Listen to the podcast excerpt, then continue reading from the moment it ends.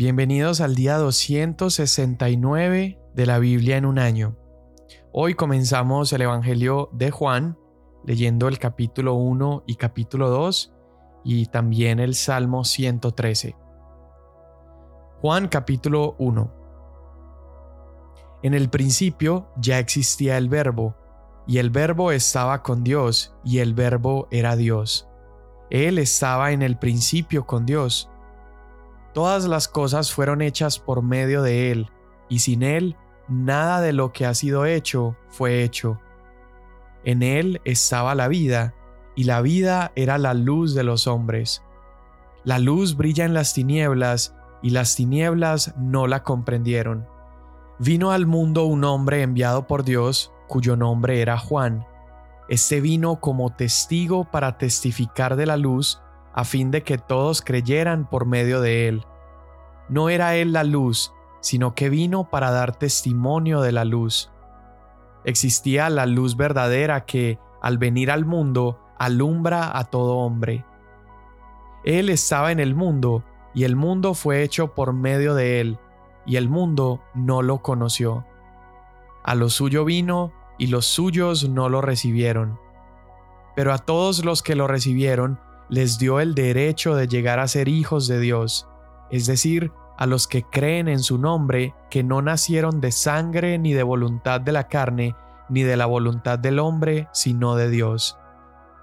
El Verbo se hizo carne y habitó entre nosotros, y vimos su gloria, gloria como del unigénito del Padre, lleno de gracia y de verdad.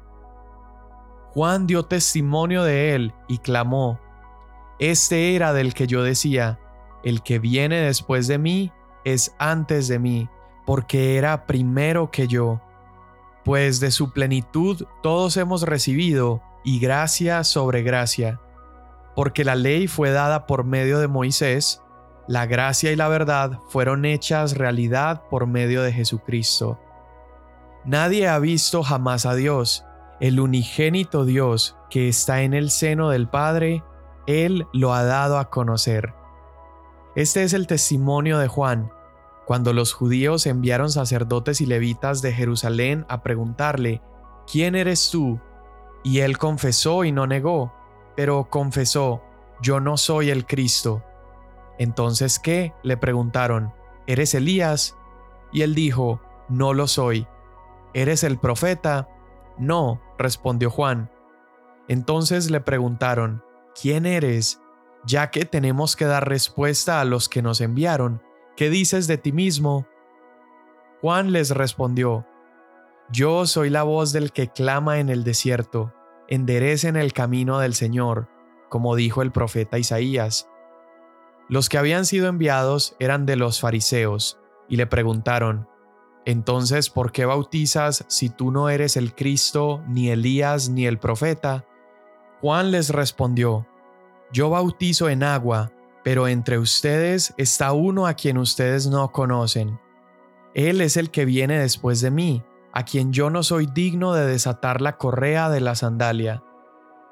Estas cosas sucedieron en Betania, al otro lado del Jordán, donde Juan estaba bautizando. Al día siguiente, Juan vio a Jesús que venía hacia él y dijo, Ahí está el Cordero de Dios que quita el pecado del mundo. Este es aquel de quien yo dije, después de mí viene un hombre que es antes de mí, porque era primero que yo. Yo no lo conocía, pero para que él fuera manifestado a Israel, por esto yo vine bautizando en agua. Juan también dio testimonio diciendo, He visto al Espíritu que descendía del cielo como paloma, y se posó sobre él yo no lo conocía, pero el que me envió a bautizar en agua me dijo, Aquel sobre quien veas al Espíritu descender y posarse sobre él, este es el que bautiza en el Espíritu Santo. Y yo lo he visto y he dado testimonio de que este es el Hijo de Dios.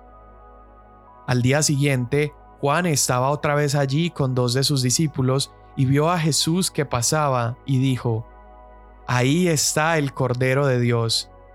Y los dos discípulos le oyeron hablar y siguieron a Jesús. Jesús se volvió y viendo que lo seguían les dijo, ¿qué buscan? Y ellos le dijeron, Rabí, que traducido quiere decir maestro, ¿dónde te hospedas? Vengan y verán, les dijo Jesús. Entonces fueron y vieron dónde se hospedaba, y se quedaron con él aquel día, porque eran como las cuatro de la tarde. Uno de los dos que oyeron a Juan y siguieron a Jesús era Andrés, hermano de Simón Pedro. Él encontró primero a su hermano Simón y le dijo, Hemos hallado al Mesías, que traducido quiere decir Cristo. Entonces lo trajo a Jesús. Jesús mirándolo dijo, Tú eres Simón, hijo de Juan, tú serás llamado Cefas, que quiere decir Pedro. Al día siguiente Jesús se propuso salir para Galilea y encontró a Felipe y le dijo, Sígueme. Felipe era de Bethsaida, de la ciudad de Andrés y de Pedro. Felipe encontró a Natanael y le dijo, Hemos hallado a aquel de quien escribió Moisés en la ley y también los profetas, a Jesús de Nazaret, el hijo de José. Y Natanael le dijo, ¿Puede algo bueno salir de Nazaret? Ven y ve, le dijo Felipe. Jesús vio venir a Natanael y dijo de él, Ahí tienen a un verdadero israelita en quien no hay engaño. Natanael le preguntó, ¿Cómo es que me conoces? Jesús le respondió, Antes de que Felipe te llamara, cuando estabas debajo de la higuera, te vi. Rabí, tú eres el Hijo de Dios, tú eres el Rey de Israel, respondió Natanael. Jesús le contestó, porque te dije que te vi debajo de la higuera, ¿crees? Cosas mayores que estas verás. También le dijo, en verdad les digo que verán el cielo abierto y a los ángeles de Dios subiendo y bajando sobre el Hijo del Hombre. Al tercer día se celebró una boda en Caná de Galilea y estaba allí la madre de Jesús, y también Jesús fue invitado a la boda con sus discípulos. Cuando se acabó el vino, la madre de Jesús le dijo, No tienen vino. Y Jesús le dijo, Mujer, ¿qué nos interesa esto a ti y a mí? Todavía no ha llegado mi hora. Su madre dijo a los que servían, Hagan todo lo que él les diga y había allí seis tinajas de piedra para ser usadas en el rito de la purificación de los judíos. En cada una cabían dos o tres cántaros. Jesús les dijo, llenen de agua las tinajas, y las llenaron hasta el borde. Entonces les dijo, saquen ahora un poco y llévenlo al mayordomo. Y se lo llevaron.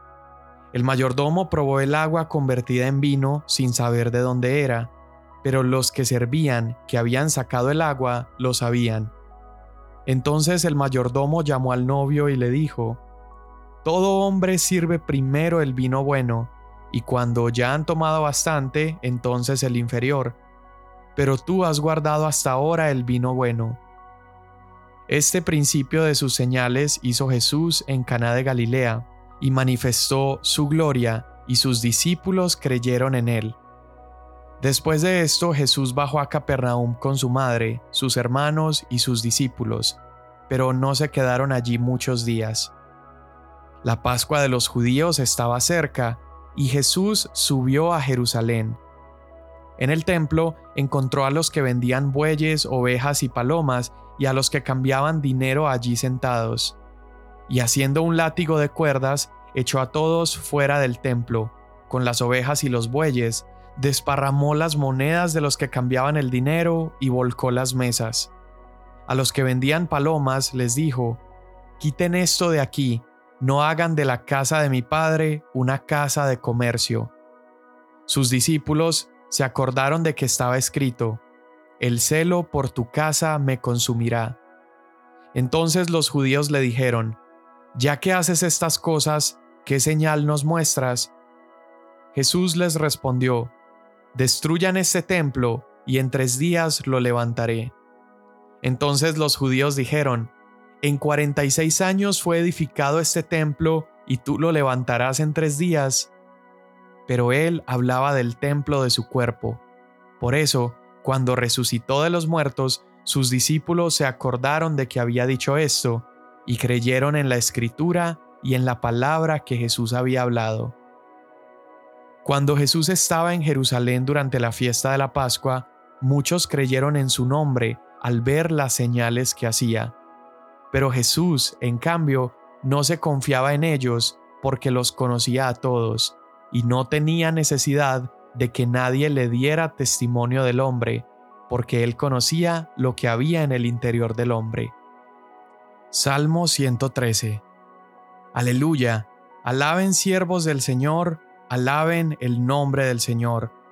Bendito sea el nombre del Señor desde ahora y para siempre. Desde el nacimiento del sol hasta su ocaso, alabado sea el nombre del Señor. Excelso sobre todas las naciones es el Señor, su gloria está sobre los cielos. ¿Quién es como el Señor nuestro Dios, que está sentado en las alturas, que se humilla para mirar lo que hay en el cielo y en la tierra?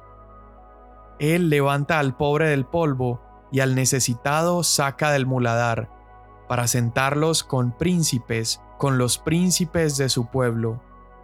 Hace habitar en casa a la mujer estéril, gozosa de ser madre de hijos. Aleluya. Amén. Qué lindo comenzar hoy el Evangelio de Juan. Y si no has escuchado el episodio bonus, por favor ve a escucharlo. Eh, lo grabó Samuel Adrián, un increíble episodio y te va a ayudar muchísimo para toda la lectura de ese libro. Juan capítulo 1, a mí me gusta mucho verlo como un nuevo Génesis 1. No porque eh, Juan capítulo 1 sea mejor que el otro, pero porque en Juan 1 puedo ver ya esta nueva creación con mucha mayor claridad porque ya tenemos la revelación acerca de Jesús. Y tanto en Génesis 1 como en Juan 1 vemos a Dios creando a partir de la palabra. Y casi que podríamos hacer un paralelo entre Génesis 1 y Juan capítulo 1. Por ejemplo, vemos el propósito de Génesis 1 es describir la creación original de Dios. Y el propósito de Juan 1 es describir cómo Dios redimió a esa creación. Ambos pasajes comienzan igual, en el principio. Así empieza Génesis 1.1 y así comienza Juan capítulo 1, verso 1. Ambos pasajes nos muestran a Dios como el creador. En Génesis 1 Dios crea la vida y crea la luz y crea la tierra. Y en Juan 1 Dios en forma de el verbo, otra palabra para esto es el logos o la palabra como la fuente de vida. En ambos capítulos vemos este rol que juega la palabra de Dios. En Génesis 1, verso 11 al 13, Dios habla y crea. Y en Juan 1, la palabra de Dios, es decir, Dios hablando, también es la fuente de la creación. Pero Juan 1 ya nos explica mucho más. Juan nos dice que la palabra de Dios es tan poderosa que es más que un sonido que sale de la boca de Dios, es más bien una persona que sale de la boca de Dios. Es decir, cuando Dios habla y crea, ese ente creador, eso que sale de su boca, es Cristo mismo, es el logos creador. Vemos también en Génesis 1 y en Juan 1 el rol del hombre. En Génesis 1.28 Dios le dice al ser humano, sean fructíferos y multiplíquense. Y luego en Juan capítulo 1 también hay un rol para el ser humano y es ser testigos de la luz. Y nos menciona Juan Bautista como una manera de personificar el rol del ser humano. Y dice que Juan vino para ser testigo, para dar testimonio de la luz. Luego en el verso 14 al 18 vemos que también el rol del ser humano es contemplar su gloria y conocerlo. Mientras en Génesis 1 íbamos a multiplicarnos y multiplicar la gloria de Dios en la tierra al tener hijos, en Juan capítulo 1 multiplicaremos la gloria de Dios mientras testifiquemos acerca de Dios y acerca de esta luz a otras personas. Entonces mira ese montón de paralelos, pero Juan 1 nos está apuntando ya directamente a esta nueva obra, esta creación de un nuevo hombre. En Génesis 1 es la creación de una creación que es perfecta, pero esa perfección fue arruinada por el pecado y en Juan 1 vemos el poder de Dios para crear un nuevo hombre al redimir esta humanidad caída. En ambos pasajes vemos este juego entre la oscuridad y la luz. Y cuando uno lee Juan capítulo 1 pareciera muy claro que la luz de Dios o la voz de Dios, el verbo de Dios, debería ser algo muy obvio. Sin embargo, Juan nos dice que no lo es. Cristo mismo vino a la tierra, a lo suyo vino y los suyos no le reconocieron. Entonces dice aquí la palabra que por eso fue que Dios envió a Juan el Bautista, porque Dios debía preparar al pueblo para que le pudieran recibir. Y aún con esa preparación hubo muchas personas que rechazaron la luz, rechazaron la gloria con la que vino Jesús. Y el verso 14 del capítulo 1 es precioso, dice, y el verbo se hizo carne y habitó entre nosotros. Esa palabra habitó, traducida originalmente, significaría y Jesús, el verbo, tabernaculizó entre nosotros. Tú y yo ya sabemos que es el tabernáculo, es la tienda de Dios. En otras palabras, Juan está diciendo, y el verbo levantó su tienda entre nosotros. Esta es una de las afirmaciones más poderosas y más impactantes de nuestra fe, que Dios se haya hecho carne. Y mientras nosotros podríamos ver en diferentes mitologías, tal vez dioses de la mitología llegan a tomar formas humanas, Jesús mismo es la palabra de Dios, Jesús es la vida misma y Jesús es Dios mismo habitando y viviendo como hombre. Algunas personas podrían ver esto tal vez como una blasfemia o lo podrían ver como algo confuso, porque ¿cómo puede ser alguien completamente humano y completamente Dios? Bueno, eso es lo que Juan nos está tratando de enseñar. Juan quiere dejarnos claro que desde el principio este verbo Jesús era Dios, estaba con Dios. Jesús no solamente es un enviado, un ayudante de Dios, Jesús es Dios mismo. Y Juan el Bautista es capaz de reconocer lo que nadie más vio. Cuando la luz, la vida, cuando Dios se hizo carne y hueso, Juan lo reconoce y dice, he aquí el Cordero de Dios. Él es el que quita el pecado del mundo.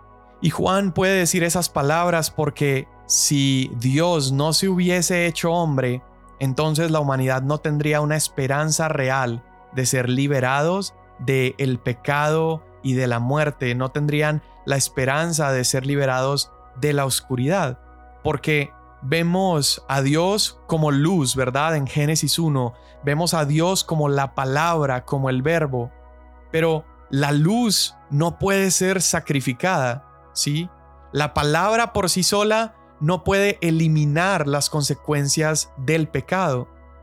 La única forma entonces en que nuestros pecados pueden ser borrados es si la palabra puede sangrar, es si la luz puede ser herida, es si la vida puede morir. Y Dios entonces, viendo un mundo amenazado por la oscuridad y la muerte, Él se envía a sí mismo para morir como el Cordero de Dios que quita el pecado del mundo. La palabra sangra, la luz es herida, la vida recibe la muerte y entonces Él nos asegura a nosotros la luz y la vida eterna para toda la humanidad. Uf, eso es un misterio hermoso, es una verdad preciosa que tú y yo hoy tenemos el regalo de poder contemplar y disfrutar. Vemos luego a Jesús realizando su primera señal ¿sí? este primer milagro en las bodas de Caná de Galilea. Y Jesús hace este primer milagro de su ministerio público, lo hace de esta manera en una boda porque Él quiere enseñarnos algo. Toda la narrativa de la escritura ha comenzado en Génesis con una boda, terminará en Apocalipsis con una boda, y hemos leído aún en los profetas que Dios describe esta relación entre el pueblo suyo y Él como una boda, un matrimonio. Y Jesús ha venido a invitarnos a esta boda definitiva entre Él y su pueblo. Pero cuando Jesús dice, le dice a su mamá, mi hora aún no ha llegado, Jesús se está refiriendo a su muerte, porque Jesús sabe que invitarnos a esta boda será a costa de su vida. La única manera en la que tú y yo podemos ser purificados y lavados para ser parte de esa boda real, esa boda eterna, será a partir de la muerte de Jesús. Y mira que dije ser purificados. Y por eso Jesús hace este milagro y él toma las jarras de la purificación, ¿sí? Estas jarras que interesantemente estaban vacías y esto nos habla mucho de cómo estaba la condición espiritual de las personas en esta boda, porque estas jarras deberían estar constantemente llenas, pues el pueblo debía purificarse para ser parte de eventos como estos. Entonces Jesús manda a llamar estas jarras y en esas jarras él comienza a revelar que solamente es a partir de su vino, es a partir de su agua que nosotros podremos realmente disfrutar del banquete y de la presencia de Dios. Mientras ese vino, más bien esa agua, comienza a derramarse en las copas y se torna en vino al momento de ser derramada, ese vino está purificando a todos estos invitados que probablemente no se habían purificado pues las jarras estaban vacías. Ahora este milagro, este milagro también está apuntando a algo posterior, algo que vendría más adelante, y es que ese vino y esa agua se derramaron también en la cruz. En Juan capítulo 19, unos capítulos más adelante, vamos a ver que cuando Jesús está en la cruz, Él es traspasado en su costado con una lanza y de Él que brota, del brota agua y sangre, ¿sí? Es eso lo que nos purifica. Vemos a Jesús con este ministerio de purificación también cuando Él entra a limpiar el templo de sus prácticas impuras y Él quiere demostrarnos que Él tiene la autoridad para limpiar. Jesús es el purificador. Y de la misma manera que el vino derramado es un símbolo de la muerte en la cruz, es un símbolo de la sangre purificadora y de esa garantía que tú y yo tenemos de poder regocijarnos en el día de la boda, lo mismo está sucediendo en el templo. ¿Qué representaba el templo? El templo es ese lugar donde la presencia de Dios se encontraba con los hombres. ¿Y qué está haciendo Jesús? Jesús expulsa a los compradores y a los vendedores porque el pago para entrar en la presencia de Dios estaba a punto de ser hecho de manera definitiva. El templo del cuerpo de Jesús iba a ser destruido y tres días después comenzaría esta boda entre la presencia de Dios y su pueblo. Todo este sistema transaccional donde yo pago un precio, un animal es sacrificado y entonces gano acceso de manera temporal a la presencia de Dios, estaba por ser, por ser destruido mientras el cuerpo de Jesús era destruido en esa cruz. Señor, el día de hoy estamos agradecidos porque tú eres la luz. Tú eres la luz que penetra toda tiniebla, toda oscuridad, no solamente del universo al momento de ser creado ahí en Génesis 1, pero tu luz penetra aún la oscuridad más profunda en mi corazón y en mi mente. Y hoy te pido que la luz de Jesús venga a alumbrar mi corazón y que mientras tu luz me alumbra, mis ojos sean abiertos para conocerte mejor, para contemplarte más. Queremos ser testigos de esa luz, Señor. Queremos testificar, contemplar esa gloria y anunciar a otros aquello que tú viniste a hacer, viniste a purificarnos y viniste a invitarnos a una celebración a la cual tenemos acceso gracias a tu muerte y tu resurrección. Amén. Mañana nos vemos.